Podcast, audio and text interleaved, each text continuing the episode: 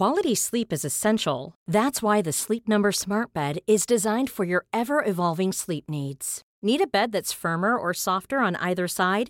Helps you sleep at a comfortable temperature? Sleep Number Smart Beds let you individualize your comfort so you sleep better together. JD Power ranks Sleep Number number 1 in customer satisfaction with mattresses purchased in-store. And now save 40% on the Sleep Number limited edition Smart Bed for a limited time. For JD Power 2023 award information, visit jdpower.com/awards. Only at Sleep Number stores or sleepnumber.com. This is Paige, the co-host of Giggly Squad, and I want to tell you about a company that I've been loving, Olive and June. Olive and June gives you everything that you need for a salon quality manicure in one box. And if you break it down, it really comes out to $2 a manicure, which is absolutely insane. It's also so easy to get salon worthy nails at home with Olive and June. The difference between how your nails used to look when you did them yourself and now with the Manny system is a complete game changer. The best thing about Olive and June too is it's a quick dry. Dries in about one minute, lasts for five days, and full coverage in up to one to two coats. Visit oliveandjune.com slash perfectmanny20 for 20% off your first system. That's oliveandjune.com slash perfectmanny20 for 20% off your first system system. Mom deserves the best, and there's no better place to shop for Mother's Day than Whole Foods Market. They're your destination for unbeatable savings, from premium gifts to show-stopping flowers and irresistible desserts. Start by saving 33% with Prime on all body care and candles. Then get a 15-stem bunch of tulips for just $9.99 each with Prime. Round out Mom's menu with festive rosé, irresistible berry chantilly cake, and more special treats. Come celebrate Mother's Day at Whole Foods Market. Bengtsson som får med sig bollen bra i första läget också. Leo Bengtsson gör 1-0 för Häcken i den sjätte minuten. Det där är bra. Det är riktigt bra. Ja, det är faktiskt så bra att det är 1-0 för BK Häcken efter att Yassin återigen agerat bra. Häcken är oerhört samspelade i det här pressspelet. Och kommer nu med fem man stormande framåt. Tätt ner in mot kortlinjen och där har vi 3-0 för Häcken. Det är mycket på gång i BK Häcken just nu. Efter förra årets allsvenska tredjeplats är ambitionerna höga inför 2021. Klubben expanderar, Europaspel väntar och i och med övertagandet av damernas mästarlag, Kopparbergs Göteborg, har man nu två lag på elitnivå att satsa på.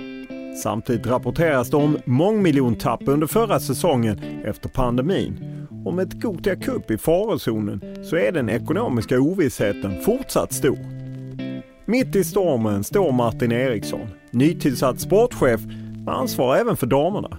I dagens podd berättar han om den hektiska första tiden på nya positionen, om utmaningarna som han och klubben står inför och om sina framtidsplaner för Hisingeklubben.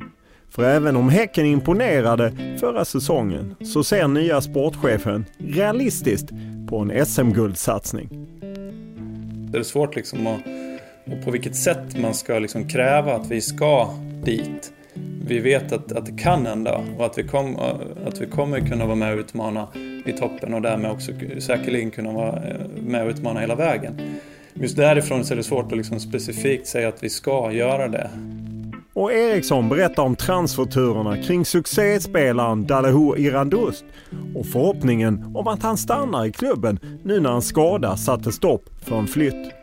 I det här fallet så, så vill vi gärna förlänga. Vi vill gärna se en framtid och vi vill ju framförallt att när man eh, en sån spelare som Daleho är en stor profil för BK Häcken och när man har gått från akademi och hela vägen upp så det är klart att det är jätteviktigt för klubben också att få betalt för det man har utbildat. Och Eriksson talar om den nya verksamheten för damer och skillnaden med att skriva kontrakt med kvinnor jämfört med herrar. Jag tror man är mer benägen att vara en individuell idrottare och ta mer ansvar som damspelare. Absolut. Det är mer serverat på här sidan. Utöver detta talar vi om rivaliteten med IFK Göteborg och lillebrorskomplexet. Om Erikssons syn på agentvärlden. Om att hämta inspiration från klubbar i utlandet. Om balansera familjelivet med fotbollsjobbet om lärdomarna från den egna karriären, om tiden i Bröndby, Elfsborg, Blåvitt, Ålborg innan han landade i Häcken. Men som vanligt inleder vi podden med en faktaruta.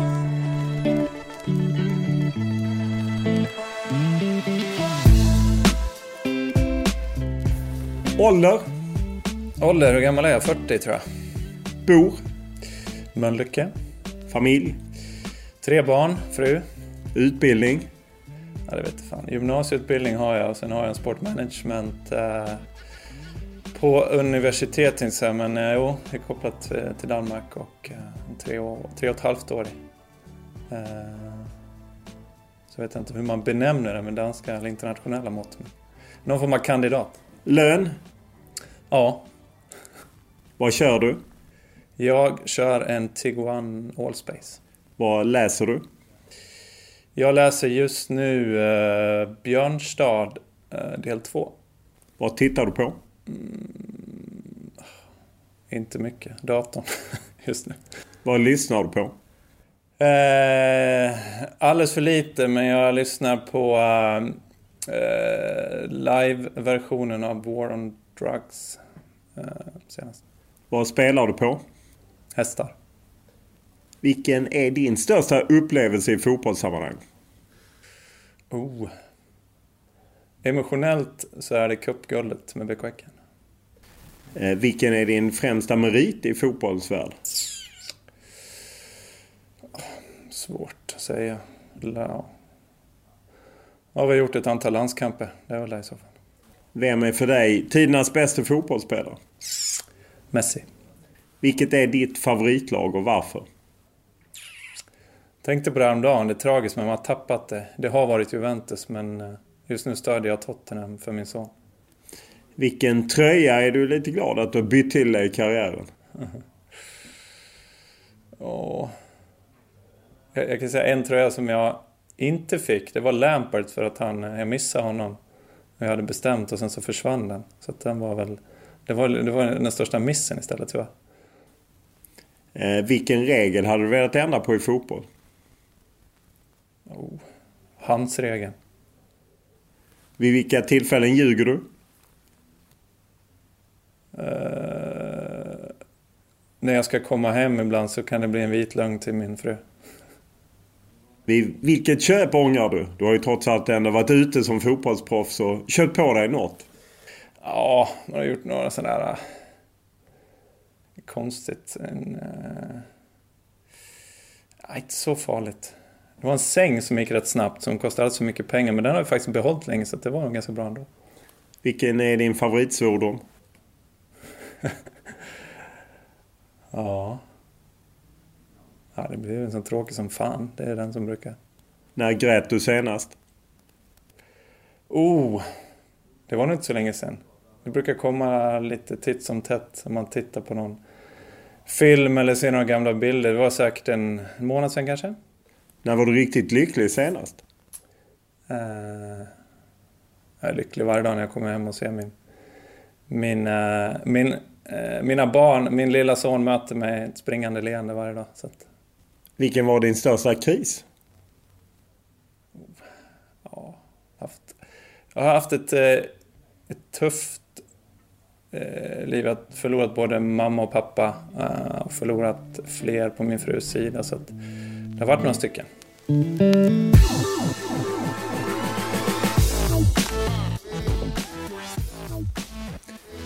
Vi sitter här eh, i, på Häckens anläggning och blickar ut. Det är mycket arbete. Ni expanderar. Du berättar både ny plan och det, anläggningen, eller själva anläggningen där det sitter ska bli större. Det händer grejer. ja, det går fort i. Uh, Eh, ja, verkligen. Det, det är eh, liksom... Det, det, det fanns, eller har ju funnits en plan för expandering när eh, eh vårt damlag, nu division 2-lag, skulle liksom ta sig upp och bli ett elitlag så har det funnits en plan. Nu blev ju den plan eh, påskyndad. Eh, då med utbyggnad av eh, faciliteterna här för att få plats på allt. Men eh, nu blev det lite snabbare ryck här så att det, det ska ju finnas plats nu till två, två elitlag, två akademier eh, och eh, ett division 2-lag. Så att eh, det, det kommer att hända en hel del det här året. Hur är det, nu är ju ni bara hyresgäster så det är ju inte ni som finansierar bygget annat men med era hyresbetalningar så att säga. Men hur är det ändå? Jag menar häromdagen redovisade ni ett stort minusresultat. Eh, fortfarande frågetecken kring Gothia Cup i sommar som är en viktig motor för er. Och samtidigt expandera. Hur är det att både gasa och bromsa? Ja, det är nästan lite schizofrent sådär. Man blir liksom, det är från dag till dag ibland som man kan känna att det är upp och det är ner. Och det är liksom, jag tror att eh, det är en ny sits för, för klubben. Så att man, det finns ju liksom ingenting riktigt kanske att man kan hämta någon historia från. Alltså så här har vi gjort innan på ett sätt. Utan det är nytt, eh, en ny satsning och sådär. Så det är klart att eh, jag tror att det kan vara eh, lite skrämmande. Nu sitter ju inte jag med med ekonomin på det sättet. Men det är klart att kravet på mig inom sporten som där man ska få in pengar då, kanske främst då genom resultat och spelarförsäljningar, blir, blir givetvis helt plötsligt väldigt mycket mer konkret. Så kan man säga. Hur är, är det spännande att vara del av en... Eller det är ju egentligen ett svar som ger sig själv. Men det måste vara spännande att vara del av någon som liksom satsar så offensivt. Ja, det är det verkligen. Och vi har väl, liksom, vi har väl diskuterat det. Jag tror vi har... Vi har ju nu ett gäng som... Det är Marcus som klubbchef, jag som sportchef och även på en hel del andra positioner eh, har kommit in en ny generation så att säga. Så det är klart att vi har ju stora ambitioner och massa energi och liksom vill, eh, vill eh, sätta BK Häcken på, på kartan på vårt sätt. Och nu har det gått väldigt snabbt med mina två månader. Så det har hänt en hel del. Så att, men det är klart att eh, vi, vi jag tror liksom tankarna kring det känns att, att det är ju otroligt inspirerande. Men det är klart att det också är lite sådär, lite lätt skrämmande. Ja, hur ser en dag ut för dig? Det känns som att eh, den tar inte slut efter... Det är inte 9 till 5? Nej, det är inte 9 till 5. Men det, just nu är det väl liksom kontorsarbetet. Jag sa det häromdagen när det kom nya restriktioner. De, när jag kom hem vid, vid, vid sex, halv sju, då fick jag höra dem. För man sitter liksom med sitt, som är, man är så djupt nere i, i allt från avtal till eh, liksom ad hoc-saker som, som händer hela tiden. Så just nu så är det liksom högt och lågt och man, man är alltid på något sätt tillgänglig. Eh, men jag försöker, eh, jag har fått eh, lite sådär från min fru redan att viss telefontid hemma så får man hålla 6 till 8 har vi sagt. Hemma så ska den vara telefonfri. Så att jag försöker, jag är inte riktigt där än. Eh, och du fick ju ta över lite snabbare än tänkt eh, när Sonny Karlsson, tidigare sportchef, gick. Eh, det var ju ekonomiska sparkrav och då aviserade han att han kunde gå lite tidigare. Men när jag klev in här så hade du honom på luren ändå så helt har han inte släppt.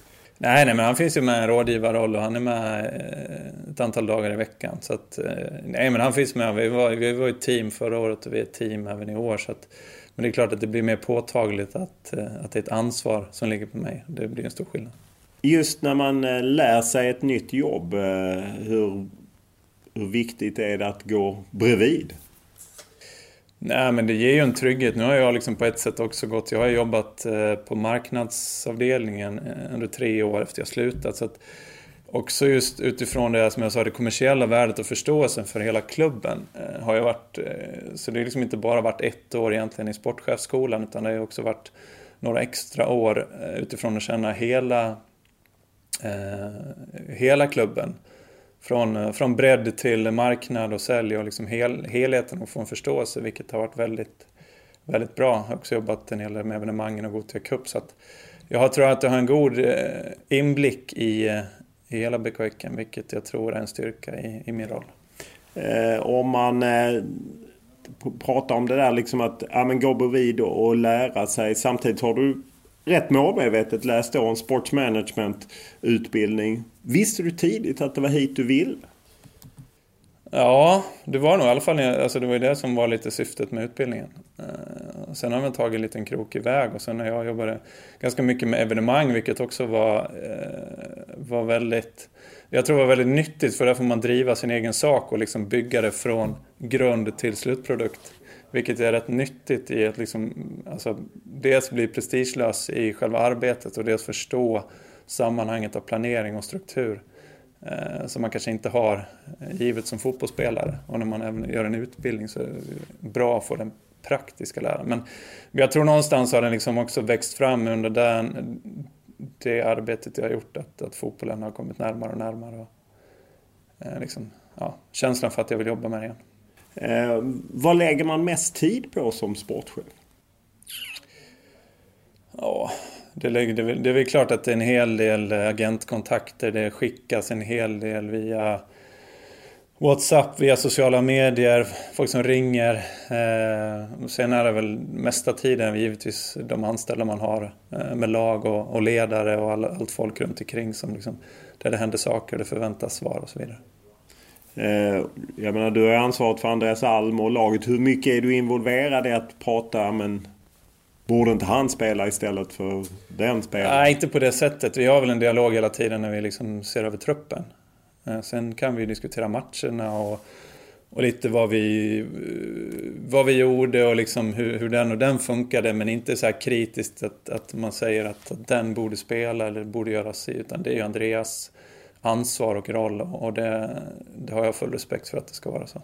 Finns det en tydlig strategi för hur BK Häcken ska spela fotboll?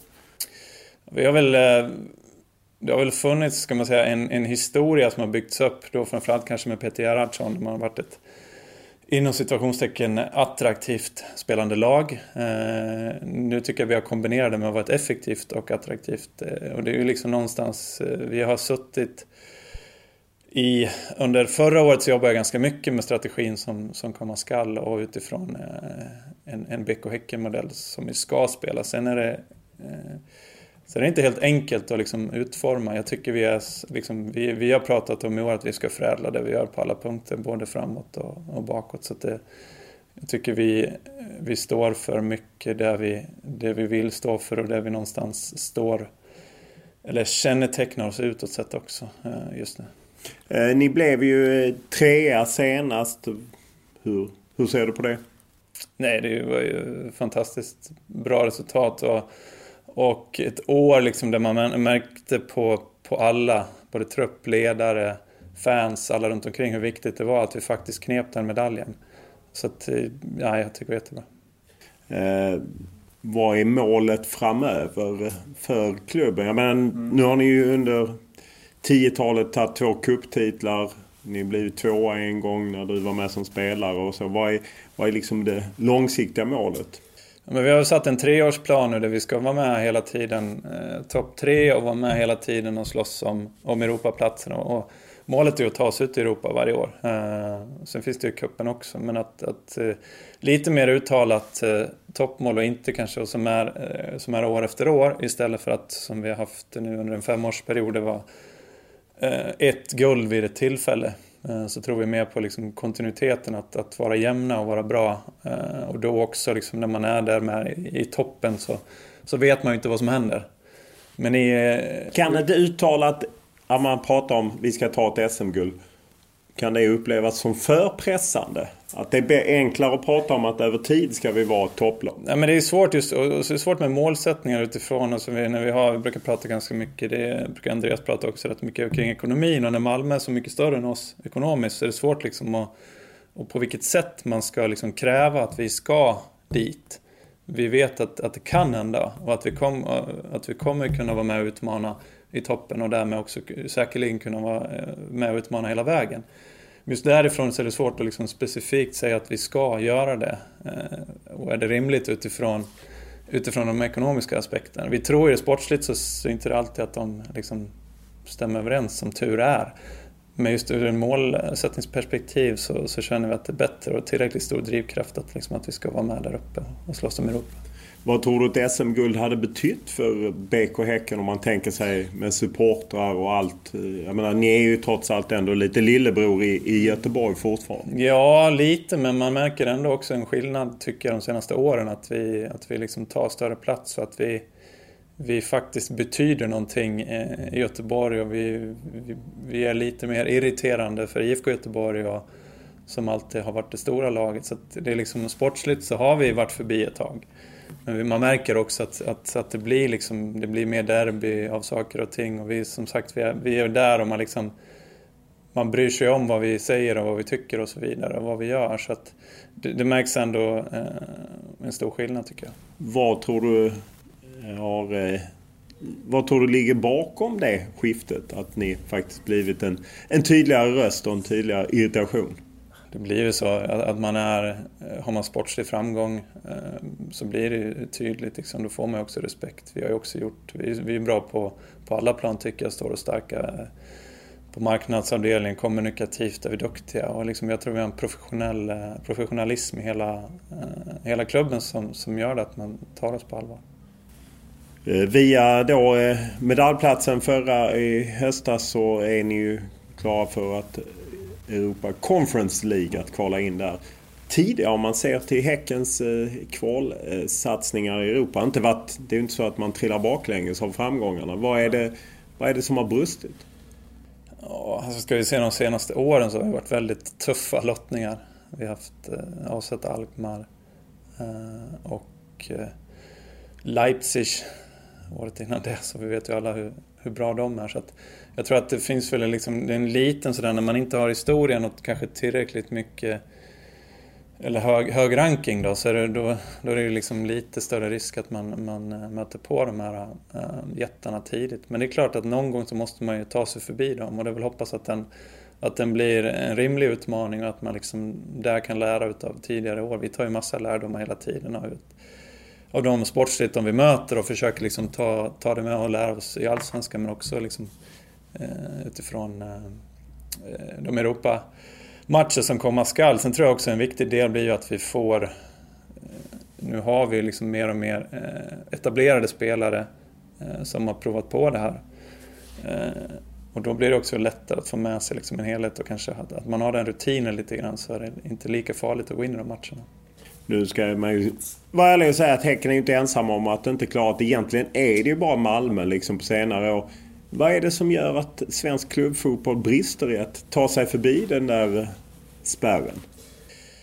Ja, jag vet inte. Det är väl, det är väl en, en del är ju det givetvis att, att eh, motståndet. Eh, det är väl klart att det har funnits en, ska vi inte säga korrelationer med, med Norge. Danmark kan man väl se ibland. Nu har ju Malmö tagit sig upp där men det finns ett antal som liksom har en annan ekonomisk styrka och kan, kan satsa. Och kanske ibland också en annan tro lite grann sådär. Att, eh, historiskt, alltså, eh, att vi, ja, vi kanske måste våga extra tro på det här, lite som Östersund faktiskt gjorde. Eh, på ett lite osvenskt sätt. Liksom. De, de, de gick ut och spelade sin fotboll på det sättet de kan. Verkligen och trodde på det hela vägen. Det tyckte jag liksom var otroligt inspirerande att se. Eh, det är väl någonstans, jag tror den vägen man måste, man måste våga gå. Jag tror på att det vi gör är bra liksom. Europa Conference League. Eh, du är en av dem jag ändå läst mig till som talat lite positivt om det. Den eh, tredje ligan som man ju adderar nu. Samtidigt är ju känslan att man vet inte hur mycket pengar det blir och Nej. att svårt för supportrar att engagera sig och liknande. Vad tror du om eh, Europa Conference League? Det är jättesvårt när man inte har alla förutsättningar men jag tror att det är lite samma kring eh, Europa League och jag vet inte om det behöver bli så stor skillnad på Europa League och Conference League för fans och för, för den totala bilden. För det är klart att det skiljer sig ganska stort mellan Europa League och, och Champions League till en början. Eh, jag tror ju vikten av att vi får eh, Europa-erfarenhet och får de matcherna och får möjligheten att liksom det är också utifrån en kommersiell aspekt att man får chansen att visa upp sina eh, spelare ute i Europa. Eh, det blir också lite kanske ett större värde för för dem att testa av och andra klubbar att se. Eh, sen får man ju, alltså det, vi får ju utvärdera och se vad, vad det ger och hur stor blir den ekonomiska differensen mot, eh, mot Europa League och så vidare. Men sen blir det väl också en morot någonstans för, för svensk elitfotboll att liksom ta oss in och ta oss vidare uppåt så att vi, så att vi har chansen. Liksom, att, vi, att vi bygger tillsammans, både klubbarna men också centralt. Att vi, vi måste satsa och måste liksom se över vad, vad kan vi göra för att få en bredd eh, kring topplagen som kan vara med och slåss om och, och liksom sedermera också bygga vidare på fler poäng så vi tar oss uppåt i hierarkin.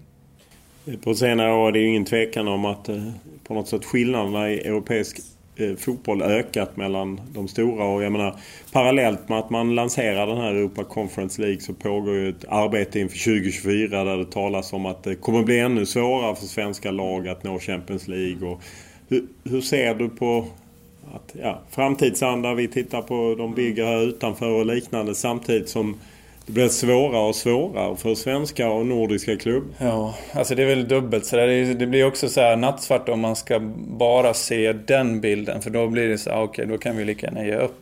på ett sätt. Men samtidigt så, så tror jag inte det kommer fortfarande hända sportsliga resultat som, som liksom där den lilla kan slå den stora. Eh, det är väl klart att pengar styr mer och mer i idrottens värld, så är det Det får man liksom bara förhålla sig till. Så är det nationellt även i, i Sverige. Eh, men som sagt, jag tror ändå man måste försöka välja och se vilka små steg kan vi ta hela tiden och inte titta, inte blicka för långt fram. Utan här, se det närmaste målet och ta oss dit först. Eh, om man ser till sportchefsjobbet, hur, eh, förutom då att du har Sonny Karlsson lite som en resurs, hur, hur mycket arbete jobbar du mot scouter? Hur mycket jobbar man med data som ju har blivit väldigt vanligt? Och så. Ja, hur, hur, hur, lägger du upp liksom jobbet när ni ska hitta både nyförvärv och, och liknande? Eh, jag har ju Hampus Andersson som är vår eh, chefscout och som, som styr det jobbet. Och, och som har ett ganska stort ansvar utifrån, och jag skulle säga att vi är väl långt ifrån färdiga att skapa våran. Vi är ganska, eh, historiskt sett är vi väldigt unga i, i vår scouting. Så vi, vi håller väl på aktivt egentligen varje dag och leta och hitta liksom vår modell.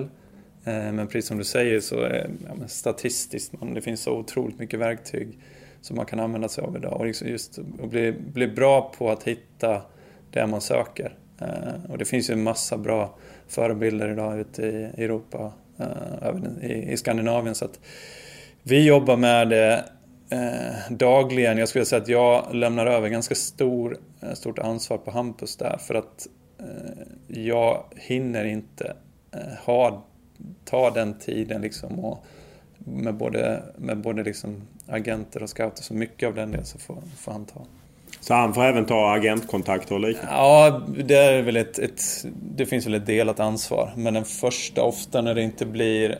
Eh, man har väl ett antal eh, kanske som man har lite närmare kontakt med. Men de här första lösa förbindelserna blir ofta att jag, när vi, när vi får skickat, som vi får dagligen då, så brukar jag i första hand skicka vidare till Hampus så att han får utvärdera. Eh, om man ser till olika positioner, hur många... Jag gissar att ni har en lista på ja, men, de här fem anfallarna eller tio. Hur många är på en sån lista?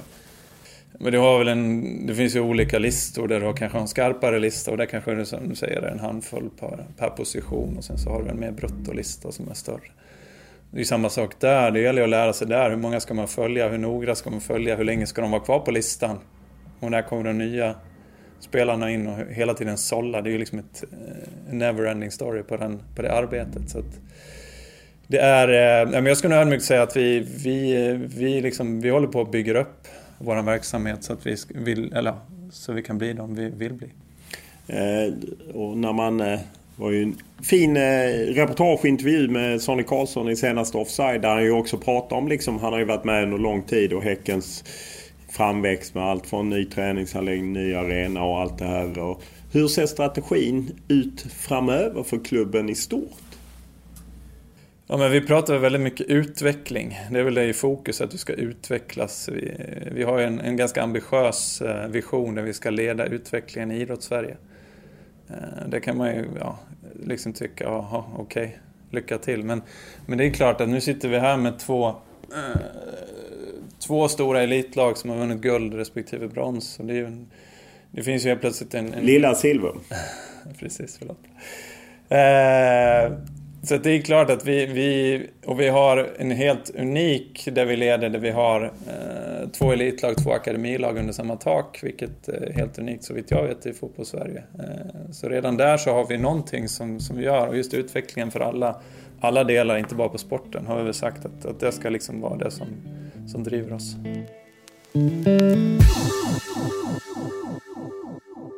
tråkiga nyheter för alla ungdomar som hade sett fram emot att spela Gotia Cup eh, i sommar. Nu kommer kanske förvisso ett eh, förväntat besked, men ändå att Gotia Cup ställs in i sommar. Detta för första gången sedan den här fotbollsturneringen sjösattes 1975. Det är förstås eh, coronapandemin som gör att man tvingas ställa in Gotia Cup 2020.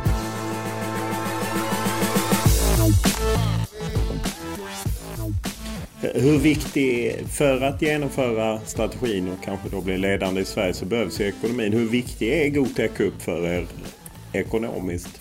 Eftersom du kommer ju från marknad och, och också ja, evenemang. Det är klart att både historiskt, eh, kulturellt och ekonomiskt, alltså det är en, Gothia Cup är en stor del av BK Häcken på alla, på alla plan. Och det märker man ju av ett, ett år när det inte blir av. Eh, på alla plan, vi har liksom en, en halv styrka som som går lite sysslolösa på ett sätt. Så det är klart att det påverkar på alla, på alla dess plan. Så är det. Eh, och jag menar, nu redovisar ni ett tapp på 10 miljoner som väl var bättre än vad man hade befarat. Eh, men hur, hur mycket märker du av det i, i, i, din verksamhet? Att liksom, ja, men vi kan inte åka och scouta där eller vi kan inte göra det eller? Ja, men jag tror det blir, det blir en helhet. Ovissheten kring... Jag har ju liksom ingen aning kring stöd kring, kring vad som kommer ske 2021. Det finns ju liksom ingen ingen eh, visshet alls i det. Så att det, som jag sa till det, det blir nästan för dagen att det kan ändras för att det kommer vissa besked eh, som, som säger det eller det. Så att det, det är man får vara väldigt försiktig i det men ändå försöka planera så gott det går. Eh, just med tanke, du har ju varit aktiv som spelare och, och nu då som ledare. Ja, när man är 20 år i elitfotbollen, får man säga det är ju en tid när fotbollen förändrats otroligt mycket och jag menar, det är psykologer, det är näring och det är allt. Hur mycket tid lägger du på att ni ska vara top notch där på sådana områden?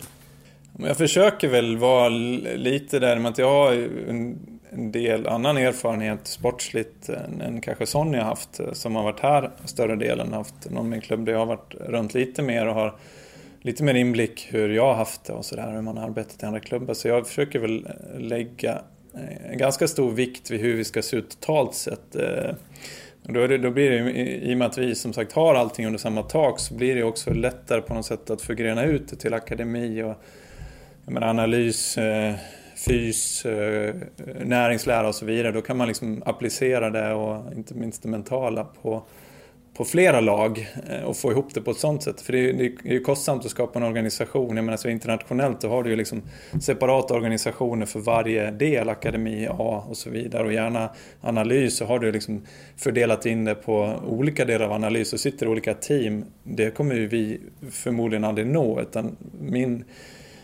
min ambition är att skapa team som kan liksom räcka till, till flera lag men där vi blir så pass duktiga i de teamen så att man liksom någonstans också tror jag på, på ett värde att bygga liksom klubben på och närheten till varandra på det sättet. Vilken risk finns att man krämar på för, med för mycket? För mycket information, för mycket... Ja, nej, men så är det väl. Och den, det är ju alltid liksom, det får man ju märka av. Och så finns det alltid den här pappers... Eh, delen och strategidelen där man använder massa fina ord och tankar och vi ska dokumentera och vi ska göra det här. Och sen precis som du säger så kan det väl den faktiska verkligheten se lite annorlunda ut. Så jag tror att det får vara någonstans en medelväg där man inte liksom, man får inte glömma det man ändå har beslutat och försöka hela tiden bli, bli bra på att följa upp det och man får också leva i nuet eh, till stor del. Vilka om du vill åka ut, vilka klubbar besöker du eller vilka personer besöker du ute i Europa om du vill lära dig mer? Jättesvårt att säga, det finns ju en mängder. Vi har, de, de, vi har kikat på, alltså de vi har kikat på strategiskt, som vi har kikat på ur ett, eh, alltså när vi ska bygga upp eh, en röd tråd i, i klubben så har vi kikat på dem. Vi har kikat på Atletico Bilbao till exempel som har en, en väldigt tydlighet kring hur de jobbar kring närhetsprincipen. Och de en stor närhet för de har, jag vet inte hur många samarbetsklubbar, men enormt många. Eh, men de har en väldigt röd tråd i allt de gör. Vi har kikat på dem, vi har kikat på Dinamo Zagreb som har en fantastisk akademi och eh, otroligt duktiga på att förädla spelare. Eh, vi har kikat på Söta Alkmaar till exempel som vi har ett nära samarbete sedan innan och också väldigt, väldigt duktiga på att bygga från, från grunden och har otroligt många egna spelare uppe i A-truppen. De har en demografi som ser liknande ut som oss, där de ligger i, i respektive stad.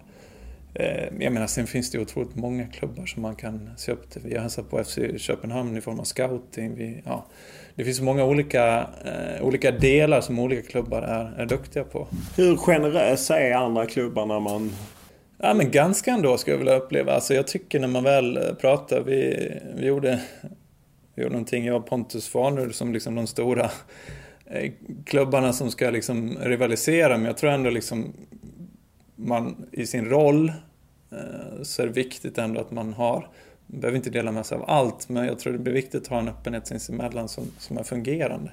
Och jag tror att eh, jag tror i längden sådär, alltså om man inte delar med sig av någonting så, så blir det inte heller så bra. Det blir inget, hel, helheten blir inte så bra. Så jag upplever än så länge att det faktiskt är ganska, ganska bra. Det är många klubbar, både nationellt och internationellt, som, som vill dela med sig. Historiskt har ju Häcken haft en del internationella samarbeten, delvis via Gothia Cup. Man har hämtat hit spelare. Vilka akademier har ni i kanske i länder i Afrika eller i Sydamerika som ni vill samarbeta med eller försöka få hit eh, spelare? Ja, men vi har ju det så vi, det blir så här konkret för att vi får hit akademier till, till Gothia Cup. Vi har ju ett antal spelare från, från Ghana, Right to Dream. Eh, Boris det är väl den han tillhörde väl i, i periferin där, men han var här med dem eh, som den största. Vi har eh, Nasir Mohammed och med flera som har varit här. Uh, nu har vi ju väldigt färskt i minnet uh, tagit in två spelare från ASEC i eh, Elfenbenskusten. Där Hampus då var nere och besökte eh, förra vintern. Och vi har haft också en, en, en, nära dialog med dem och de är återkommande till Gothia Cup. Så det är väl två liksom sådana. Sen så får man in, får in dagligen nästan förslag på vi vill skapa ett samarbete, vi vill göra det, vi vill göra det. Så jag tror någonstans så får det också lite växa fram om man lär känna eh, vilka kontakter och vilka ställen som, som blir bra och känns seriösa. Hur, hur väger man Ja, man får tillgång till talanger och allt det men det finns ju också en baksida delvis i sådana här länder med akademier och människor som kanske skor sig på unga talanger som inte alltid vet vad som händer och sker och, och liknande. Det finns det ju många exempel på. Hur, hur väger ni i Häcken där? Det är, det är väl, alltså man försöker väl det till en säkerställa i form av avtal och i form av liksom att, att, att det ser ut på ett sätt för spelaren som är, som är rimligt. Att det liksom inte är någon sån där ägandeform från en klubb eh, av en spelare på ett sätt som, är, som blir människohandel på ett helt annat sätt. Sen är det väl liksom att, att man, man försöker, som jag sa, man kontaktar att det är bra människor, att det styrs på ett bra sätt. Eh, nu när Hampus var nere så, så kan vi också se hur det går till och vilka människorna är kring och hur mår spelarna. Alltså det, det är väldigt mycket saker sådär. Men jag tror att man ska vara ödmjuk inför det och liksom inte tro och tycka att man gör allting så, så jävla bra utan jag tror att man hela tiden är en pågående process och, och hela tiden liksom säkerställa att de partners man har eh, verkligen eh, utför det på det sättet som, som är önskvärt. Hur, hur ser man till att ta hand om de talanger som kommer hit som, där det ofta är en stor omställning. Ja, ja verkligen. Kom hit, som jag sa, två, två 18-åringar från, från Elfenbenskusten kommer till en, ett vintrigt Sverige utan vinterkläder. Så det blir så här praktiska saker. Ja, men köpa varma kläder. Och sen så nu har vi, tur, nu bor ju de två, eh, då Beni och Adjo bor bo tillsammans, vilket är en trygghet för dem. Eh, de har franska i bakgrunden, då tar vi in någon som, som kan ge en trygghet och, och, eh, och prata deras språk. Och sen så är det väl liksom att få in dem, prata, börja lära sig svenska, få in dem ganska liksom lättillgängligt i samhället, lära, lära dem och utbilda dem. Vi håller väl på här lite grann och se över eh, en sån saker som jag ser om vi kan presentera inom kort. Men just det där att närheten till spel, att man inte bara servar en spelare och, och, och säger varsågod, nu gör vi allting, utan man också man försöker utbilda dem så att de blir en del av samhället. Det kan också gälla svenska spelare, men givetvis eh, när det blir så konkret, eh, två afrikanska spelare kommer hit och det blir så nytt allting. Så jag tror den aspekten. Sen har vi en aspekt att de bor nära tre, fyra andra spelare som också blir en trygghet i sig. Att man kan, det är lättillgängligt att fråga eller ja, hur saker och ting funkar. Så att,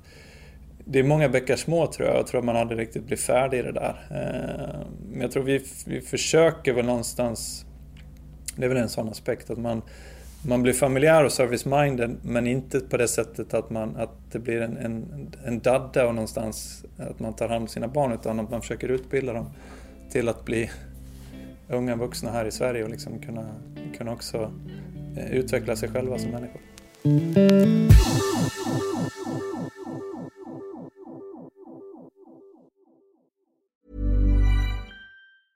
Quality sleep is essential. That's why the Sleep Number Smart Bed is designed for your ever evolving sleep needs. Need a bed that's firmer or softer on either side? Helps you sleep at a comfortable temperature? Sleep Number Smart Beds let you individualize your comfort so you sleep better together. JD Power ranks Sleep Number number 1 in customer satisfaction with mattresses purchased in-store. And now save 40% on the Sleep Number limited edition Smart Bed for a limited time. For JD Power 2023 award information, visit jdpower.com/awards. Only at Sleep Number stores or sleepnumber.com. Hey there, it's Michelle Norris. I'm host of a podcast called Your Mama's Kitchen. When I travel, I'm usually looking for a way to find a taste of home when I'm not at home. And one of the things I love to do when I am at home is entertain. And Airbnb allows me to do that. When I was in California recently, I rented a house that had a great kitchen. And when we were sitting around the table, we're all thinking, we're in someone else's house. Someone could be in all of our homes as well. If you have a home, but you're not always at home, you have an Airbnb. Your home might be worth more than you think. Find out how much at airbnb.com/slash host.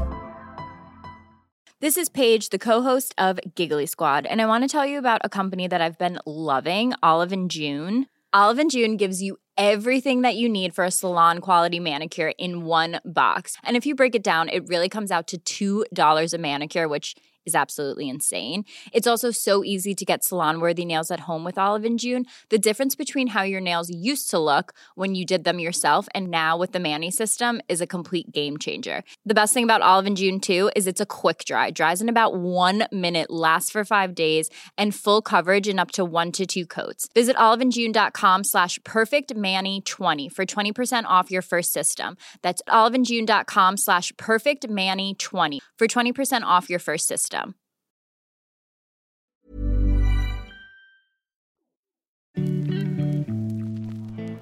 Ja, bra avslut och där står eh, Alexander Jeremejeff på bortestolpen och gör mål för andra matchen i rad. Och det är 3-0 BK Häcken.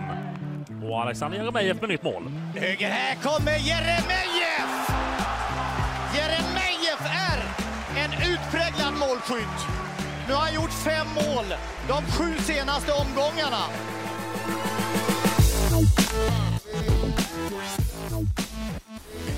Det man förknippar mest med sportchef är på något sätt det här säljandet och, och köpandet av, av spelare och, och ett rätt aktivt första fönster. För som jag förstår så hade väl Sonny Karlsson sommarfönstret senaste men du tog vinterfönstret. Och jag menar, ni har tagit in Martin Olsson och hemvändaren Jeremejeff och sålt en, en del spelare, bland annat Söderlund till Turkiet och Adam Andersson gick ju till Rosenborg även om ni inte sålde honom och Ahmed Yassin också. Hur, hur har första fönstret varit? Ja, det var hektiskt. Det började väl... Eh, fick, min, min kära familj eh, fick väl upp, uppleva det under jul och nyår när det blev, eh, när jag höll på med Jeremejeff och det var förhandling med två klubbar då, ett, ett lån. Eh, I Holland och eh, i Twente och tillhörande Dresden. Så att det, var, det, var, det var en, liksom en, en Ja, var, man har fått eh, uppleva, inte säga det värsta, men alltså en, en utmaning som har varit ganska stor direkt. Sådär. Det, är väl, det är väl klart att det är väldigt lärorikt snabbt, men det är klart att det är lite jobbigt när man, när man väl är i det och det blir en eh, liten press och, och utmaning på ett sätt. Eh, men just telefontiden där man, man la ner under de perioderna var väl inte superpopulärt, men, eh, men de fick ändå uppleva saker. Eh, och om man tar Martin Olsson som ju varit ja, landslagsman och sen lång skada och sen spelat i HF gjorde det bra även om HF trillade ur. Hur, hur övertygade du honom att, att liksom lämna Helsingborg och inte återvända till England och faktiskt se en framtid i Häcken? Nej men jag försöker väl vara ganska uppriktig med det vi gör. Jag försöker väl att eh, tänka utifrån ett spelarperspektiv vilket jag tror jag har en fördel av att det är ganska färskt i minnet. Eh, Ja, jag försöker vara liksom på något sätt ödmjuk men ändå inspirerande. Och så en säck i Gothia Cup Cash. ja, precis. Nej, men det blir, alltså, det blir ju en helhet av allting. Men om jag ska prata utifrån det jag, det jag pratar med spelarna om så är det väl givetvis våran, eh, ja, men, vår, eh, vår resa vi vill göra där vi är just nu. Eh, samlat med vilka vi är. Eh, och sen så lite så utifrån att, ja men jag är ganska ärlig också utifrån tror jag. Utifrån vad man förväntar sig som spelare och vad vi faktiskt kan göra för dem. Det tror jag är ganska så ja, men befriande och skönt ibland. Sen får ju du fråga dem, spelarna individuellt, vad de, varför och så. Men det är så jag, det är så jag tänker i alla fall. Eh, Du nämner ju det själv att du relativt nyligen var, var spelare själv. Du spelade väl fram till 2016 och jag menar då... När man kollar lite i arkiven så var du ju väldigt tydlig som representant för Häcken. Vi spelare är hårt ansatta och liknande fackkämpe. Mm. Och nu är du plötsligt på andra sidan. Liksom, hur, hur är det skiftet? Mm. Ja, det är ju speciellt och det är också sådär man... det är väl liksom, det, det har varit, eh, det är nyttigt på något sätt att man har gjort den ena delen och sen så blir det sådär man får hela tiden försöka, man, man får en förståelse för vad, för vad de upplever, för deras verklighet är ju verklig för, för dem, för de har ju inte hela bilden. Men samtidigt så måste man också vara ganska tydlig ibland med att, att det inte alltid går att uppfylla alla saker som förväntas. Så det, det, är, det är en, och sen så är det också så här, men kompiskap kontra, kontra chefskap. Eh, man får hela tiden någonstans... Ja, är det slut på kompiskapet? Nej, det behöver det väl inte vara helt och hållet. Men, men man, får ju hålla, man, man, får ju hålla det på en, på en nivå som, som funkar. Liksom. För det blir väl ändå svårt att man blir chef för en del som kanske ändå varit kompisar ja. tidigare. menar, de i, ja, ni gick och snackade skit om Sonny. men liksom nu blir ju inte det lika lätt. Nej. Om du fattar vad jag Nej, menar. Men jag fattar vad du menar. Samtidigt så är det väl också så, det fina i det är väl att Eh, de äldre spelarna, som man har, de är också äldre och föräldrar och de har liksom en liten annan förståelse och distans till helheten så man behöver inte alltid förklara på det sättet som man kanske gör för en yngre spelare. Så att jag tror ändå den distansen liksom finns från båda håll på ett ganska naturligt sätt. Vad är svårast att förklara för yngre spelare att, som de har svårast att, att greppa när det gäller liksom... Ja, det känns som det är väldigt individuellt. Ibland kan det vara men det är väl nog mer för det sportsliga, från taktiska detaljer till att liksom också kanske så vikten av vissa saker. Alltså utifrån det här stora bilden som inte bara är träning. Den är ju jättesvår att greppa för en, för en ung spelare liksom. Vad man faktiskt ja, men representerar på något sätt. Ibland när man pratar med gamla spelare så när man när de pratar om unga spelare så kan de ju tycka att ja, men de är bortskämda och så var det inte när jag var ung och, och liknande. Jag gissar att när du kom från Superettan till Kamratgården att det ändå var tydligt att unga ja. bar bollar och så. Hur, hur ser du på den form av kamratuppfostran? Ja, alltså det beror nog på lite. Jag, jag tycker om, om man har uh, lite som... Så jag, jag, tror inte på det om det är en form av eh, penalism där man har någon form av maktmissbruk, då tror jag absolut inte på det. Ur ett, eh, ur ett eh, perspektiv där man har fungerande vuxna, där det blir på något sätt Ja men att man förtjänar någon, alltså man, man lär sig av någon form av respekt för att man, man, man förtjänar sin plats så, så tror jag inte att det behöver vara helt fel. Men det är en jävligt svår linje att ha i det. Det är det. För det hur, hur, följer du upp att det blir rätt linje här i omklädningsrummet 10 meter bort? Nej, jag... Det, den, liksom, den sportsliga gruppen leder Andreas. Så det går inte jag. Alltså det, det blir, om jag ska gå ner på den nivån och driva de sakerna så blir det... tror jag inte det blir helt bra. En annan eh, stor affär som ju ni var inblandade i eh, var ju Dalihou Irandus där ju ni hade accepterat bud med flera klubbar och var väl närmast med Toulouse. Eh, men där ju en skada satte stopp. Hur, hur är det att jobba med en sån affär som sen inte blir? Nej, men det är väl klart att det är eh, tids, eh, tidskrävande och man, man, man blir lite så dränerad på något sätt. Och sen är det klart när det inte blir ett positivt utfall så, så, så blir det ju lite jobbigt, så är det ju. Men det är också någon sån här, tror jag, en, en läropeng att ta med att ingenting är klart förrän liksom allt är påskrivet och allting är liksom 100 procent. Så är det. Hur fångar man upp en spelare som Dalhou Irandust efter det? För, för, det fanns väl en besvikelse hos honom också och fick ja, operera sig. Ja men så är det. Det är väl klart att det är så. Vi, vi har inte tillgång till honom på ett tag och vi liksom tror jag måste, måste hitta vägen framåt tillsammans. Jag vet inte om det finns en, ett, ett svar på, på den frågan. Jag tror att man får nog lära sig från fall till fall och människa till människa hur man, liksom, hur man arbetar. Men, men just det där utifrån ett, det där perspektivet att det är extremt komplext eh, en, en, en transfer som ska göras för det ingår så otroligt många parter i den. Eh, och just det där att ingenting är, är på plats innan det är 100% klart. Det, det är verkligen en lärdom. Han är ju så att säga värdefull samtidigt ni kan inte använda honom och kontraktet löper eh, liksom ut. Hur, hur gör man där?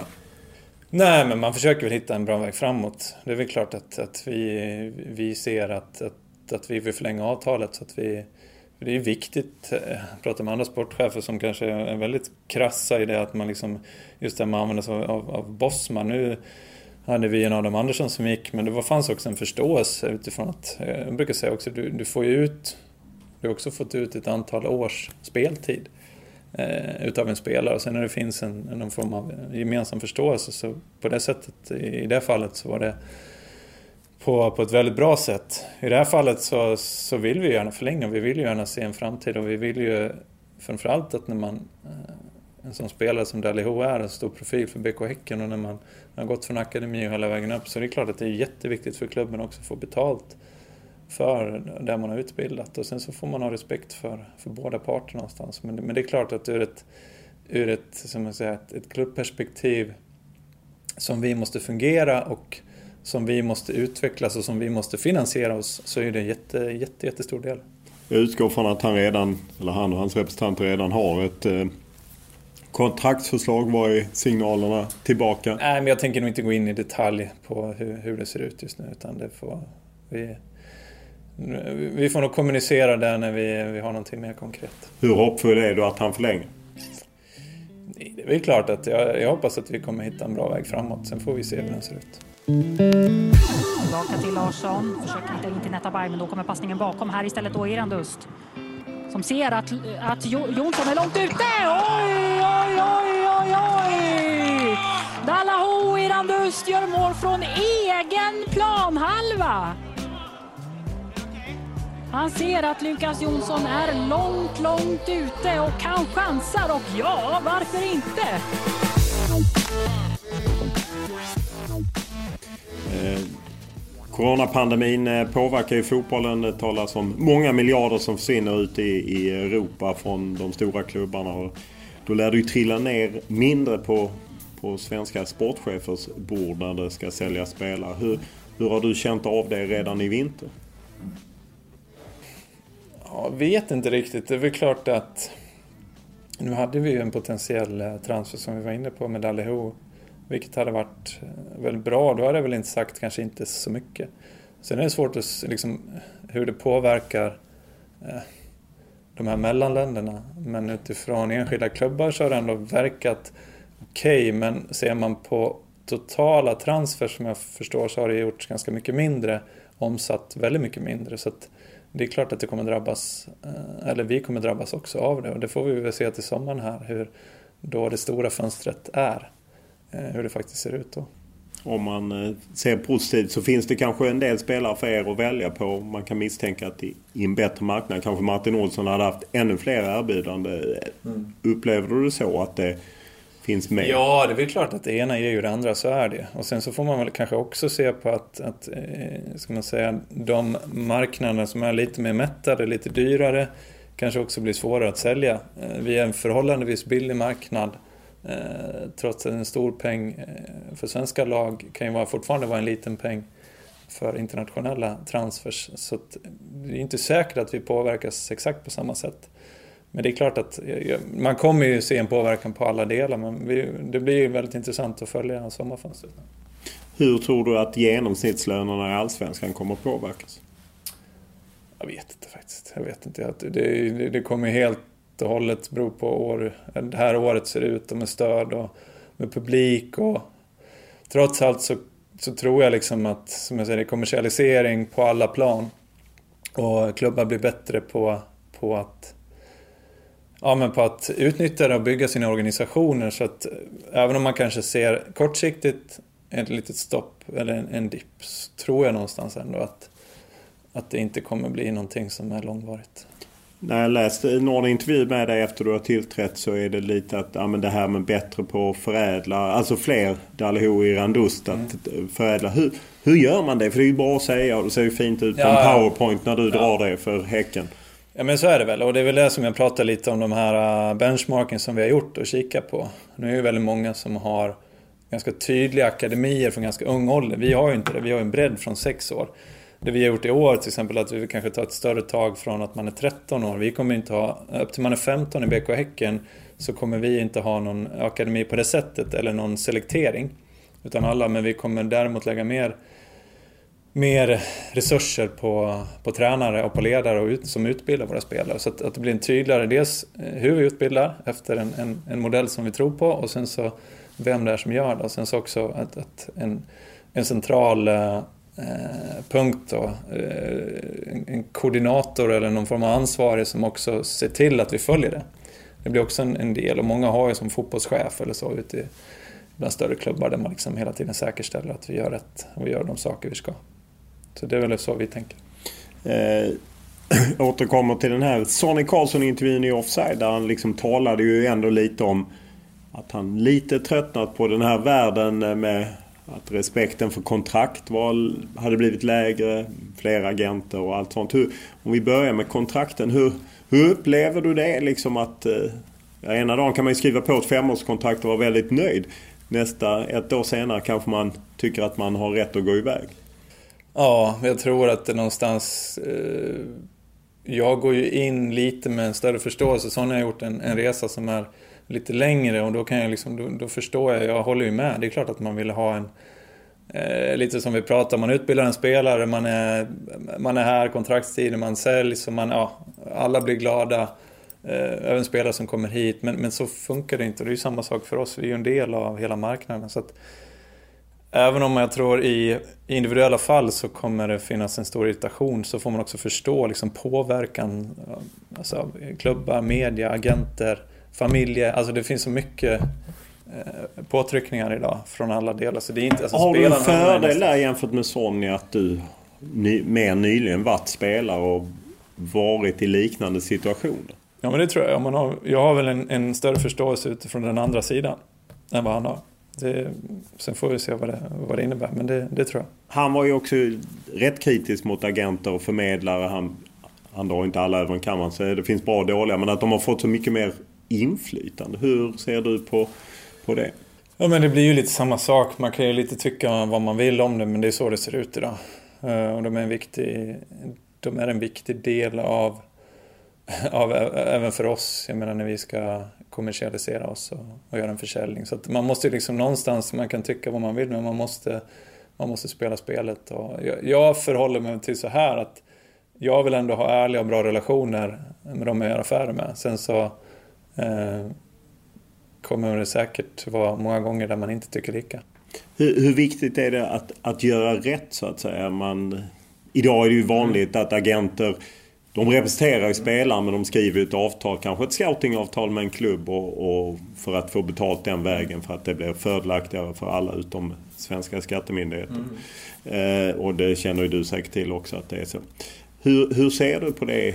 Men jag ser, i, I sak så ser jag väl som att vi gör vi skulle aldrig göra någonting juridiskt som inte var, var hållbart. Det har, jag liksom, det, det har jag inget mandat eller liksom ingen, ingen chans att göra i den här klubben och det känns väldigt, väldigt bra. Och det är någonting som jag inte skulle vilja göra personligen heller, att man utsätter, sig själv och klubben för någonting som, som senare kan, kan liksom eh, ja, men eh, straffa oss eller betyda dålig allmänt dålig inflytande på klubben. Så att jag, jag, tror där är vi ganska, där är vi väldigt bra och väldigt tydliga i vad vi, vad vi kan göra och vad vi får göra.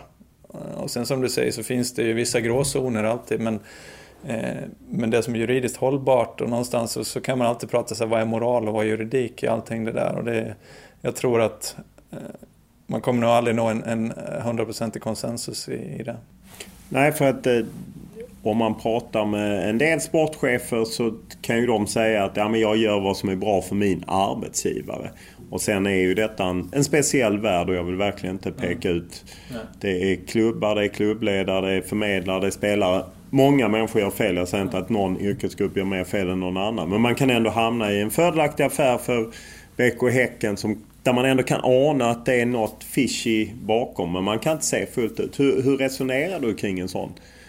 Men man, som jag sa, man måste ju förhålla sig till hur allting ser ut. Och precis som du säger, det, det, man kommer aldrig kanske ha, eller jag ska inte säga aldrig, många gånger har man ju allting på, på bordet men inte alltid. Och framförallt med internationella affärer för där har man ju så otroligt många aktörer och man vet ju inte hur den andra klubben, hur deras kontakter ser ut och så vidare. Men förhållningssättet är väl alltid att man betalar till den person man vet och det gör man på ett korrekt sätt och man förhåller sig till klubben på ett korrekt sätt och till spelaren på ett korrekt sätt. Och så länge man kan liksom klara de eh, bitarna så, så, så får man väl ändå anse liksom att, man, att man gör det rätt och riktigt. Hur ofta kommer det erbjudanden om att göra något som är utanför gråzonen?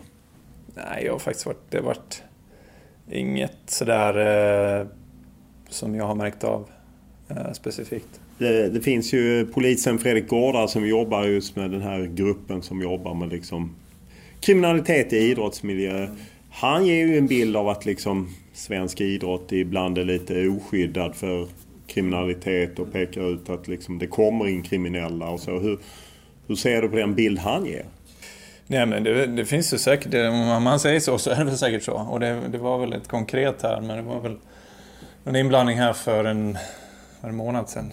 Men vi, vi kikade väl i våra register där men det var ingenting som vi, som vi hittade någon form av kommunikation med vilket kändes väldigt skönt. Eh, så att eh, det, det, det, är klart att man får inte vara naiv, herregud. Det är ju pengar det handlar om. Ju större pengarna blir ju fler vill bli intressenter kommer det komma in. Så är det eh, Allsvenska rivalen AIK gick ju, utredde ju sina affärer efter en medial uppmärksamhet kring en försäljning. Sen publicerade man ju bara två av sex, sju sidor på utredningen. Men hur ser du på det här att fotbollen liksom just att man inte har så mycket insyn eh, så är det ju svårt. Det gör ju att det blir lättare att göra ljusskygga affärer. Hur ser du på bristen på insyn? Ja men det är väl svårt utifrån att vi blir styrda centralt ändå. Ja men framförallt från de större organen med Uefa och Fifa. Och så får man förhålla sig till det och det är så svårt. Det blir ju verkligen lillebror och vad ska vi göra i det här? Alltså hur mycket vi än eh, sparkar och slåss för det så kommer vi inte kunna påverka tror jag på det sättet. Och sen kan man ju alltid moraliskt säga att om det känns liksom hundraprocentigt eller inte, det är, ja, det är, en, det är en väldigt svår fråga. Under ett medlemsmöte ikväll röstade Häcken ja till att ta över Kopparbergs Göteborgs lag i damallsvenskan. Förutsatt att Göteborg röstar ja imorgon blir klubben en del av Häcken. Parallellt med eh, att du driver herrverksamhet så har du ju också lite sportchef för damverksamheten. Hur påverkar det ditt dagliga värv? Ja, det påverkar ganska mycket. Jag, alltså, det är väl det som man har... Nu är det otroligt ungt än så länge, jag har inte gjort det så länge. Men, men eh, tanken från, från klubben är att man vill ha en central punkt som är, eh, som är jag då som ska styra riktningen på, på både dam och herr så att vi får en få en gemensam syn på det vi vill göra. Eh, sen utifrån hur vi ser ut nu så har Mats ett tydligare mandat eh, i en form av managerroll att liksom att, att, Mats, att, eh, Mats Gren. Ja. Att, att vara lite mer aktiv kring vissa sportchefsfrågor. och det finns också viss praktisk hjälp också från den tidigare organisationen med, med Lasse bland annat. Så att det blir hans roll lite mer kanske mot, mot spelarrekrytering och lite större mandat så att, så att det, som jag säger, det, eh, det dagliga blir inte lika mycket men just nu ad hoc så är det ju väldigt mycket kring, kring hela organisationen, hur ska den se ut? Och det ligger ju på mig. Så att det är ju fortfarande ett, ett, ett stort stycke arbete och sen så blir ju liksom eh, det blir ju ändå mitt ansvar precis på samma sätt som, som herrlaget. Vad är den stora skillnaden på en elitverksamhet för herrar och en elitverksamhet för damer? Förväntningarna tror jag. Både alltså, internt kanske och, och, och även lite externt. Att det skiljer, det är ju lite två olika världar. Därför kommer det bli extremt häftigt att få hit under samma tak. Det är så att säga lärdomarna man kan ta. Ofta som man... Som, är det att liksom eh, damspelare förväntar sig mindre Ja, men det tror jag. Jag tror man är mer eh, benägen att vara en individuell idrottare och ta mer ansvar som damspelare. Absolut. Det är mer serverat på här sidan. Sen om det är liksom, om, om man lever i den världen som damspelare så är det ingenting som säger att det blir likadant.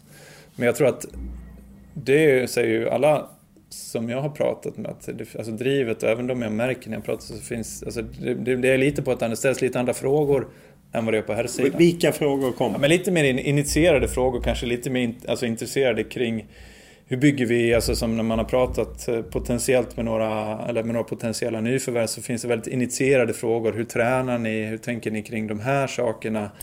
Eh, på ett sätt som jag inte upplever att man har haft på här sidan. Eh, så att man, man, ja, men det är mer initierade frågor i detalj tror jag från damerna. Och man tar också, det har jag faktiskt också märkt på kort tid nu med, med agenter, man är mer noggrann att ha allting, svar på frågor. Jag vet inte om det är manligt och kvinnligt, som manligt, ja men det löser sig. Alltid lite på här sidan. Det fixar vi. Så man, Medan damsidan, även om eh, det ekonomiska ofta är mycket mindre på damen på här, så blir det mycket mer initierade frågor, men mer noggrann på något sätt. Hur ser du på det som alltid bollas upp när det är damer och herrar, ersättningen och där man ju, de sliter på landslagsnivå för att de vill ha lika och de har inte riktigt nått ända fram. Eh, och sen kan man ju då säga klubbnivå är det ju kanske ännu svårare. Hur, hur ser du på det? Att lagkaptenen för herrarna och lagkaptenen för damerna. Jag menar det är ju ändå regerande mästarna. De är ju, står ju högre i rang än mm. herrarna. Nej men precis, det, det, finns ju olika sätt att se på det. Sen så var det en, en damagent från England som sa att han var ändå ganska så pass överraskad att, att gapet är så pass litet i Sverige. Det får man ändå ta med om man jämför nu med vilken ranking vi har eh, på sidan och där vi är. Eh, och så, och så kopplar det till England eller Frankrike eller Spanien eller Italien. Där blir ju gapet så enormt. Här är det ju greppbart. Det skiljer ju fortfarande men, men det är inte så enormt som det är på den. Och vi får ju se hur utvecklingen går. Det, man, det jag måste förhålla mig som sportchef det är ju liksom hur ser marknaderna ut? Hur blir jag, hur blir jag konkurrenskraftig på damsidan och herrsidan? På ett sätt som... För, för, lite som att diskutera med någon. Det är, Eh, det är svårt att säga upp till enskilda klubbar att, att man ska förändra. Utan det måste ju någonstans organiskt förändras centralt. För att sen man ska, så att man får möjlighet att, att bygga på, på ett sätt för att få resultat också. Men det är klart att här har vi, jag menar du flyttar in under samma tak. Organisatoriskt så kommer det bli nästan samma förutsättningar direkt, vilket är ju en, en, en stor sak. Och sen så Sen får man ju se liksom, det är ju jättesvårt. Att jag ska sitta här och säga att så här kommer det bli om, om fem eller tio år, det är ju jättesvårt. Men det är klart att man har en, en förhoppning om att vi ska kunna mötas. Ni tog ju in en, en eh, verksamhet, det var ju något svajigt där innan, innan det till slut blev ett årsmöte både hos er och hos eh, Göteborg som eh, gav klartecken. Hur ser du på att ni tog in det trots att det var en del kritik och ni hade ju ett eget division 2-lag på väg uppåt? Ja, men det är ju klart. Men jag tycker vi att, att, att den blev behandlad... Dels blev den behandlad väldigt öppet så folk fick ju faktiskt eh, tycka och tänka. Och det är klart att det finns, eh, det finns och det fanns två sidor. Nu skulle jag säga att den, den negativa sidan var ju otroligt liten i förhållande till den positivism som, liksom, som man eh, hade då internt från våra medlemmar framförallt som är de som fattar beslutet. Och då måste vi lyssna på. Vi internt så tycker jag givetvis det är otroligt inspirerande att, att få göra det. Eh, vi har fortfarande vårt division 2-lag kvar och fortfarande en plan för att, att de också ska ta steg framåt. Liksom, så att, det är ingenting som har eh, försvunnit utan det är saker som har adderats på. Eh, nu sitter ju inte du och ringer sponsorer direkt men jag gissar att du ändå har hört. Vad är signaler från liksom partner och sponsorer kring att ni gör det här klivet? Ja men där tror jag att det är jättepositivt. Alltså det blir också någonstans kanske också ett nationellt intresse för BK Häcken på ett annat sätt som inte har funnits. Där man liksom kan se synergier och, och, och den eh, unika position som återigen då, när vi har allting på plats och vi har, vilket är faktiskt, vi har, vi har fotboll från sex år eh, på pojk och flick eh, och i alla årskullar hela vägen upp till akademi och nu kommer vi ha flickakademi, pojkakademi och elit eh, på dem här. Det är ju det är väldigt unikt och väldigt häftigt och ur ett marknadsperspektiv utifrån alla saker med jämlikhet, hållbarhet och så vidare som man, som man pratar om så, så är det fantastiskt givetvis. Över tid så sägs det att eh, även damsidan ska ha sin egen sportchef. Det har talats om Lotta Schelin. Vad talar för att hon sitter här som kollega till dig? Eh, som det ser ut nu, som, som jag sa till dig, så kommer vi ha den, eh, den eh, att jag är, jag är övergripande sportchef och sen så kommer det vara en lite mer operativ roll på damsidan. Så att, och ja, jättesvårt att kommentera enskilda namn faktiskt. Du kommer ifrån eh, Dalarna, Tunabro och slog igenom i, i Brage och eh, gick ut till Blåvitt. Vad saknar Brage för att ta klivet upp i Allsvenskan? Det är väl inte så mycket. Det var ju väldigt nära att de fick platsen här i... förra ja, året. Men Östersund att, Ja, men precis. Men, men, men jag tror att man, man är på ganska god väg. Jag har väl jag har ju en del kommunikation med, med Ola som sportchef och, och så vidare och pratar givetvis med, med en del där. Eh, det är ju en, det är ju en historisk en idrottsstad. Eh, så att, det är ju svårt, det är väl som för alla, att man får kunna liksom bygga att ekonomin blir tillräckligt stark för att kunna ta det nästa steg. Man har ju en upptagningsområde som, som är tillräckligt stort. för att kunna lyckas. och man har en historia som är tillräckligt bra också. Och förhoppningsvis kanske man också kan få till slag en eh, modern arena och så vidare. Så jag, jag, jag, tror, det är nog små detaljer och att jag, jag, tror just det där att man har fått kontinuitet nu i, i Superettan kan också bidra till att man förhoppningsvis kan, kan kliva ett steg högre upp. När du som ung talang spelade i, Brage i tidigt 2000-tal så hade du en del att välja på. Blåvitt, Halmstad BK och Malmö FF. Halmstad var ju en stor klubb på den mm. tiden. Eh, du valde Blåvitt. Hur, hur kom det sig att...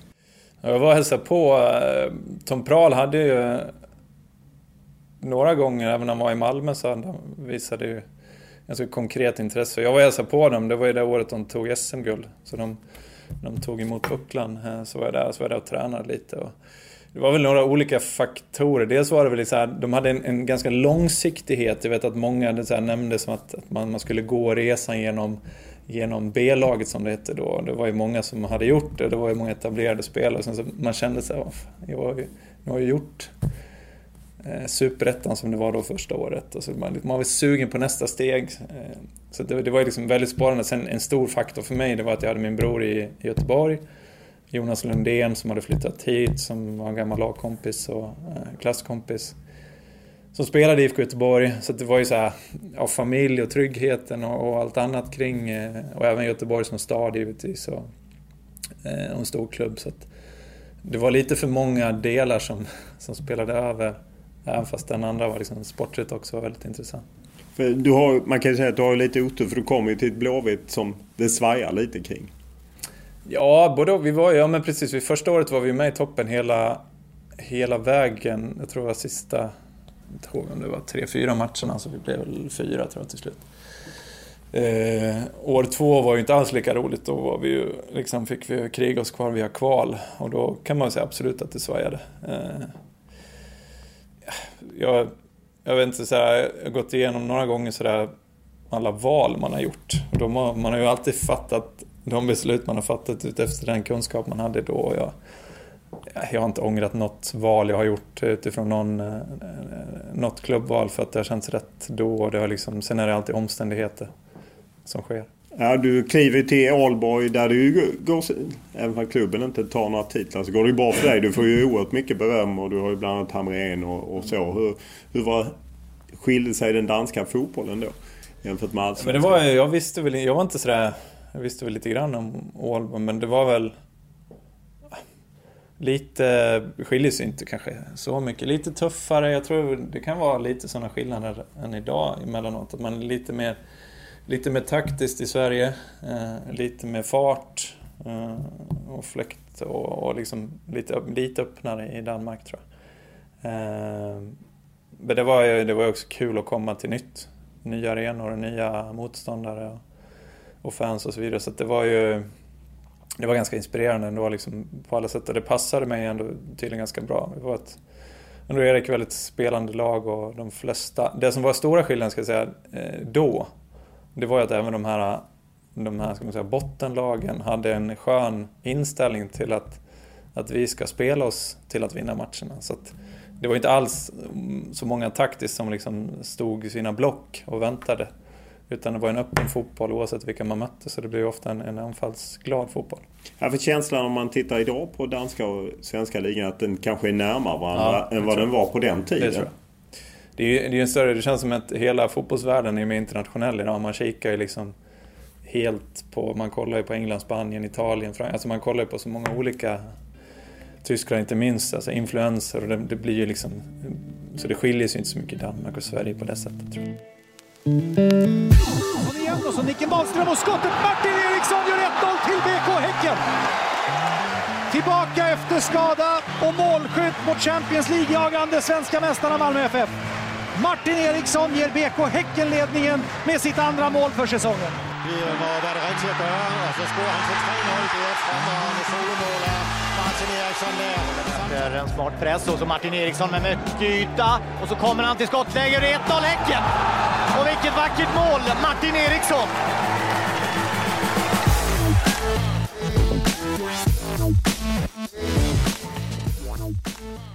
Ofta var ju steget ut kanske till en dansk klubb och sen vidare ut i Europa. Varför blev det inte... Du väljer ju Bröndby i slutändan. Har, kan välja mellan FC Köpenhamn och Bröndby. Väljer mm. Bröndby. Och har väl även en del svenska klubbar som är intresserade. Djurgården och Ja, så. då var det väl ganska... För det var ju en ganska stor transfer eh, som, som jag gjorde från Ålborg till... Det var ju en motsvarande en transfer som du gör till till Holland eller Belgien eller kanske liksom andra division i Tyskland eller något sånt där. Men då kände jag att det var ju otroligt många som hade gjort. Mattias Jonsson var en sån, Andreas Jakobsson, Marcus Lantz var där då. Som hade gått den vägen, spelat in i landslaget och liksom, och sen tar man nästa steg. Så det var ju så här, jag hade en, jag ska inte kalla den romantisk, men någonstans, min bild var att bli så bra som möjligt, etablera mig i landslaget och sen så ta mig ut, det var inte så mycket så här, eh, den här som skiljer sig idag att, att, kring ekonomin. Utan drivkraften var hela tiden komma till bättre bättre lag och, och ja, framförallt också kring liksom kunna spela sig in i, i landslaget. Vi var ju, jag tog ju över då, eller jag spelade ett halvår med Johan Elmander. Sen var det Mikael Laudrup som tränare, det var ju sjukt inspirerande givetvis. Så jag kände väl då, de var ju nära Champions League, slogs ut på mållinjen av Ajax eh, i kvalet. Så det var ju liksom ett, ett lag som var kompatibelt med ett, ett, ett bättre lag i, i Holland. Så var... De hade ju precis vunnit ligan också i, i Dan. Ja. Inte vunnit ligan sedan dess. Eh, ju, och, och, när du kommer sen är det ju stökigt. Det börjar ju stökigt. Där var det väldigt stökigt. Hur, hur upplever man det som spelare? Ja, jag tror väl... Jag tror, det var väl vi hade ju ett år då, där det blev lite maktmissbalans mellan tränare och dåvarande ordförande som blev där det gjorde att eh, Laudrup avgick, Faxe avgick. Så fick vi René Moilenstein som assisterande i Manchester United.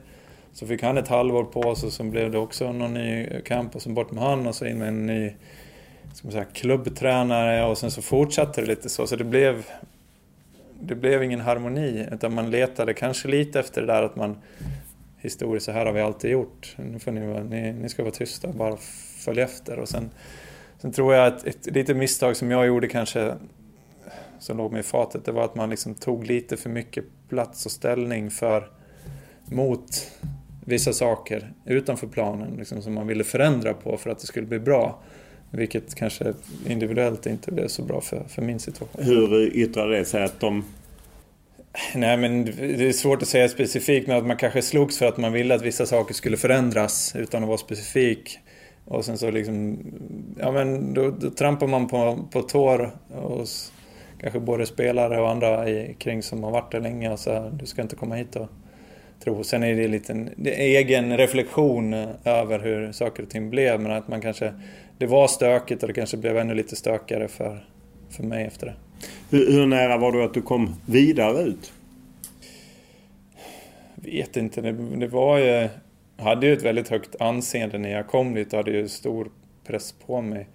Eh, jag började väl relativt bra ett och ett halvt år, men jag fick någon liten småskada. Så jag vet faktiskt inte, jag kommer inte exakt ihåg. Vi var väl inte sådär supernära att göra någon stor transfer, det var vi inte, det ska jag inte säga.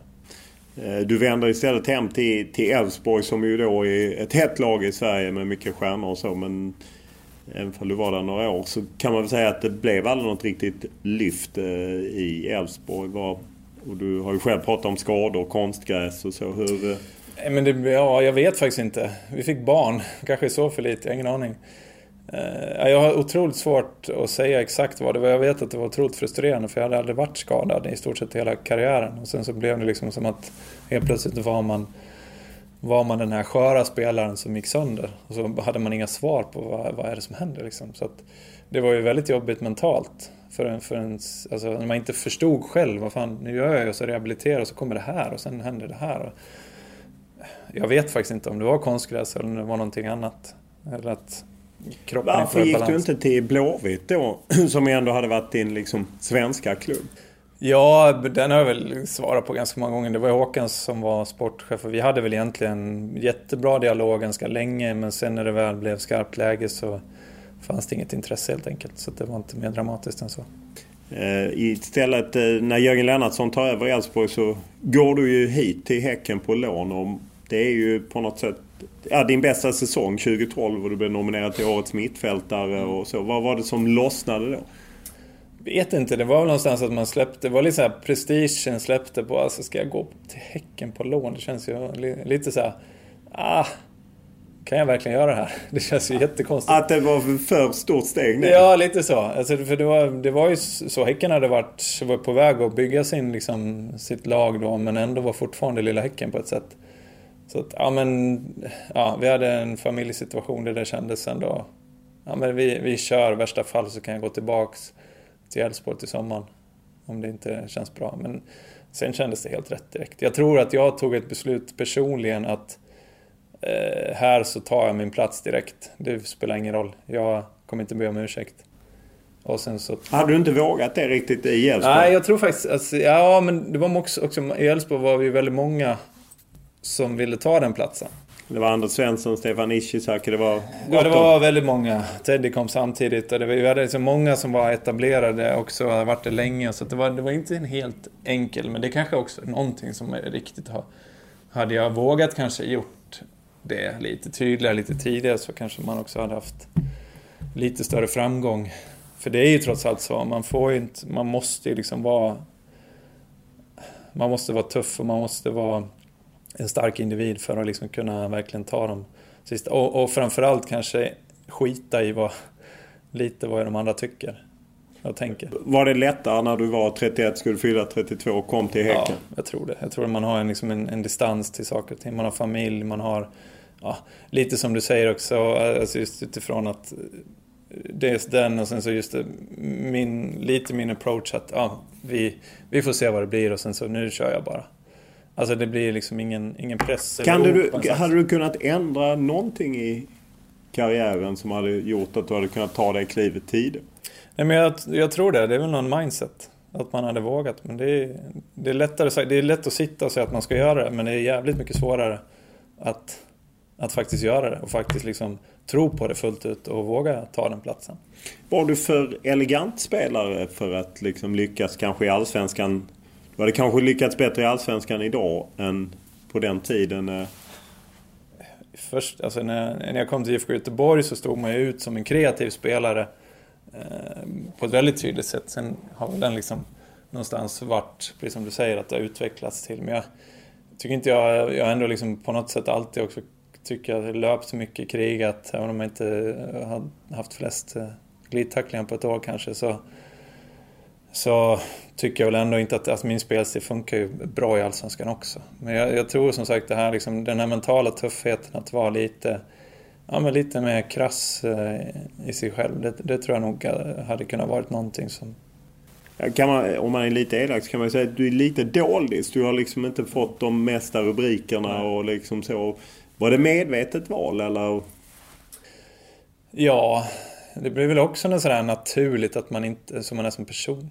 Vissa drivs ju av att faktiskt ha strålkastare och rampljus. Jag älskar ju att vara där ute och spela inför, alltså, på den arenan. Den är underbar. Eh, men jag drevs ju kanske inte att liksom uttala mig i media eller, eller få massa rubriker på det sättet. Det har väl aldrig varit min personlighet. Jag har väl aldrig varit den som, som har drivits av det. görs inte så än idag. Men någonstans är det lättare när man har klivit bort fotbollsrollen. Eh, att, att liksom att man tycker att man förtjänar sin plats med på något sätt. När man faktiskt har klivit ifrån det. På något konstigt sätt så är det så att här ber jag inte alls om ursäkt på samma sätt. Här, här liksom tar jag för mig mer. Den lånesäsongen 2012 när eh, slutsignalen gick. Den säsongen så var ju den klubben du hade lämnat på lån från början Elfsborg etta och den mm. nu tillhörde Häcken ja, tvåa. Hur, hur var känslan kring det? Nej, men det var ändå väldigt god. Vi hade väl ändå någonstans, var det väl, eh, tror jag, BK Häcken som man minns från 2012. Eh, utifrån det vi gjorde. Eh, och sättet vi spelade fotboll på och hel, helheten vi hade i egna händer i stort sett, men klarade inte riktigt av att, att knyta till säcken. Men det, jag, nej, det kändes det var ingen bitterhet mot att, att jag inte var kvar, utan det var, det var bara en glädje att vad vi hade gjort faktiskt. Kan det vara en lärdom som du kan ha nu när ni förhoppningsvis någon gång ska bryta igenom den barriären och hamna i etta? Mm. Ja men det tror jag. Jag tror både lärdom för mig att, ja men liksom jag tror ändå att jag har den lite tydligare att man vågar liksom, för, för här slåss jag lite mer för, för en sak också. Det är inte, det är inte, alltså min person är inte viktig i det utan här blir det mer så att man ja, men man gör saker för att klubben ska, ska synas. Så det, blir så här, det blir lite enklare. Men jag tror också utifrån individen att jag faktiskt kan hjälpa andra individer som jag ser kanske borde ta för sig lite mer och ta sin plats, be inte om ursäkt. Då kan man liksom vara där kanske och, och pusha dem till att göra det. Eh, du tillhörde en fantastiskt u landslag med en rad talanger. Allt från Zlatan och, och liknande. Och om, du, om jag har räknat rätt så gjorde du fem vinterturnéer. Mm. Eh, och eh, var ju med i några andra Elfenbenskusten mm. i november och lite mm. sånt. Vad känner du att du saknade för att liksom vara med på riktigt? Ja, men jag tror, fotbollsmässigt så är jag inte säker. Jag är inte så säker att, att det var just den delen. Jag tror mycket av den delen. Den liksom att man... Att, att man inte tog... Eh, alltså vågade vara så bra som man faktiskt kunde vara. På riktigt liksom. Att, att man inte kunde liksom nyttja hela, eh, hela liksom sin, sin kapacitet i de lägena. Det var väl det. Sen var det, sen ska man ju också så här, var ärlig att det var väldigt duktiga spelare som spelade på min position under i stort sett samma era. Med Kim och med Anders, eh, Fredrik Ljungberg var där ett eh, tag, Tobias Linderoth. Ja, med flera, med flera. Alltså, så det var ju Pontus Farner. Alltså det är så många spelare som, som var duktiga samtidigt. Så det är inte bara lätt att säga att om jag hade gjort så så hade jag spelat. Utan det är ju, det är ju, det är ju, liksom en, en, det är ju kanske inte hela sanningen. Men utifrån att jag kanske skulle konkurrerat lite mer tydligare så tror jag att, att utifrån min, det jag hade kunnat få ut av mig, hade varit kunnat kanske just på den mentala aspekten. Du hade behövt eh, elchocka dig själv eller något för ja, kanske. Men ibland, ja, ibland har man väl inte det liksom? Nej, det är lätt att, som sagt, det är lätt att säga här och det är lätt att vara efterklok, men det var inte så. Och då, då var det, det är ju, alltså det finns ju så, så många delar, så, ja, men jag var en jättetalang och jag kom dit. Men med, med mitt paket så nådde jag dit. Jag hade en 19-årig elitkarriär, eh, vilket var fantastiskt.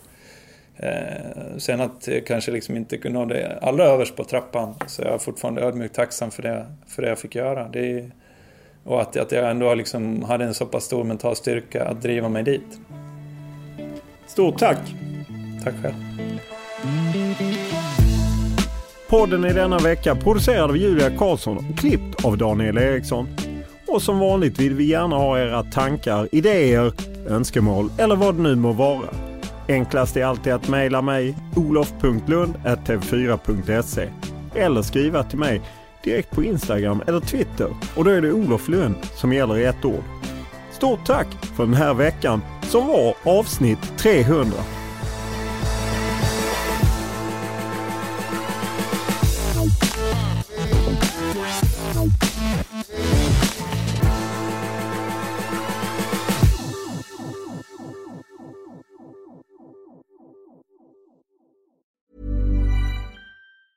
Mom deserves the best, and there's no better place to shop for Mother's Day than Whole Foods Market. They're your destination for unbeatable savings, from premium gifts to show-stopping flowers and irresistible desserts. Start by saving 33% with Prime on all body care and candles. Then get a 15-stem bunch of tulips for just $9.99 each with Prime. Round out Mom's menu with festive rosé, irresistible berry chantilly cake, and more special treats. Come celebrate Mother's Day at Whole Foods Market.